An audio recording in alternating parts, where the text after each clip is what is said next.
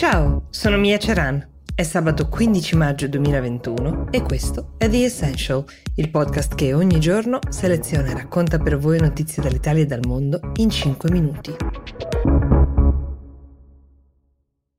Il Cile sta per farsi promotore di una piccola rivoluzione formale che però potrebbe essere anche sostanziale. La sua Costituzione sta per essere riscritta e verrà riscritta da un'assemblea che per la prima volta nella storia del mondo sarà costituita in numero uguale tra uomini e donne, con l'obiettivo di aggiornarla con ovviamente un'attenzione particolare ai temi dell'uguaglianza e della parità. La Costituzione cilena attuale eh, è stata scritta nel 1980 durante la dittatura di Pinochet, principalmente sotto la supervisione dell'avvocato cattolico Jaime Guzmán e il suo focus era decisamente più sull'agevolare un'economia di stampo mercatista che non sui temi dell'inclusione, dell'istruzione o della sanità pubblica, direzioni che invece dovrebbe prendere adesso. Quindi le attese sono molto alte su questa occasione, certo ci vorrà del tempo per valutare la bontà di questa nuova Costituzione e quanto questa impatti realmente sulla vita delle donne, delle minoranze, però questo fine settimana inizia questo processo con l'elezione diretta dei cittadini dell'Assemblea Costituente. Pensate già solo a come noi chiamiamo coloro che hanno scritto la nostra di Costituzione, padri costituenti, erano 75 membri di questa commissione, c'erano anche delle donne, poche, però noi li chiamiamo comunque padri.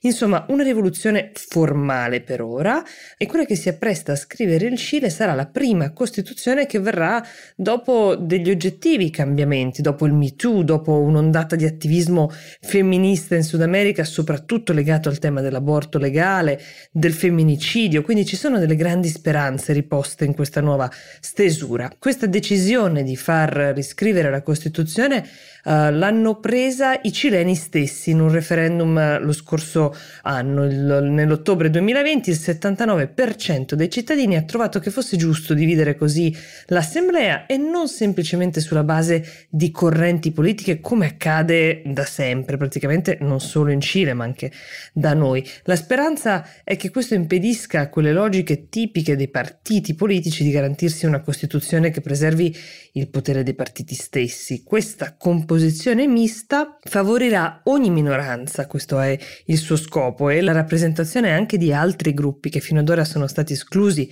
dai contesti politici tradizionali. Mi riferisco a tantissime persone che vanno dagli appartenenti alla comunità LGBT, uh, così come alle comunità indigene. Quindi non è solo una questione di parità tra i sessi, ma è una nuova attenzione alla parità in generale. Poi certo non è detto neanche che tutte le donne presenti nell'assemblea la penseranno allo stesso modo ed è giusto che vengano rappresentate tutte le istanze. Resta comunque un esperimento politico e sociologico che ci racconterà come si sta evolvendo la democrazia nei nostri giorni.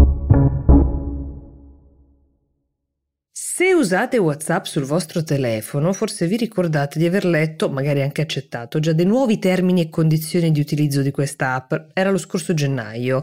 Um, dovevate accettare delle modifiche che avevano come termine la data di oggi, 15 maggio, allora probabilmente l'avete fatto senza nemmeno pensarci su tanto, ma c'era comunque poco da scegliere perché se volete continuare ad usare questo strumento le dovrete accettare. Sostanzialmente si aggiunge una caratteristica all'app così come la conosciamo. WhatsApp Business si chiama, è una feature che vi consentirà di fare acquisti, se vorrete, dentro a WhatsApp stesso con dei profili business che offrono dei servizi. Chi si è informato discute su quanto siano ampi questi cambiamenti dei termini e delle condizioni della privacy, perché di fatto voi condividerete i vostri dati con i commercianti, pensate all'indirizzo per recapitare la merce, alla vostra carta di credito, la vostra partita IVA se ne avete una, c'è poi il tema che WhatsApp potrà utilizzare i dati contenuti nelle vostre conversazioni per finalità di marketing. Facebook che possiede WhatsApp da quando l'ha comprata per 19 miliardi di dollari nel 2014 sostiene che siano poco rilevanti i cambiamenti, che ci sia stato un po' di allarmismo generato da fake news che, ironia della sorte, sono circolate proprio su WhatsApp.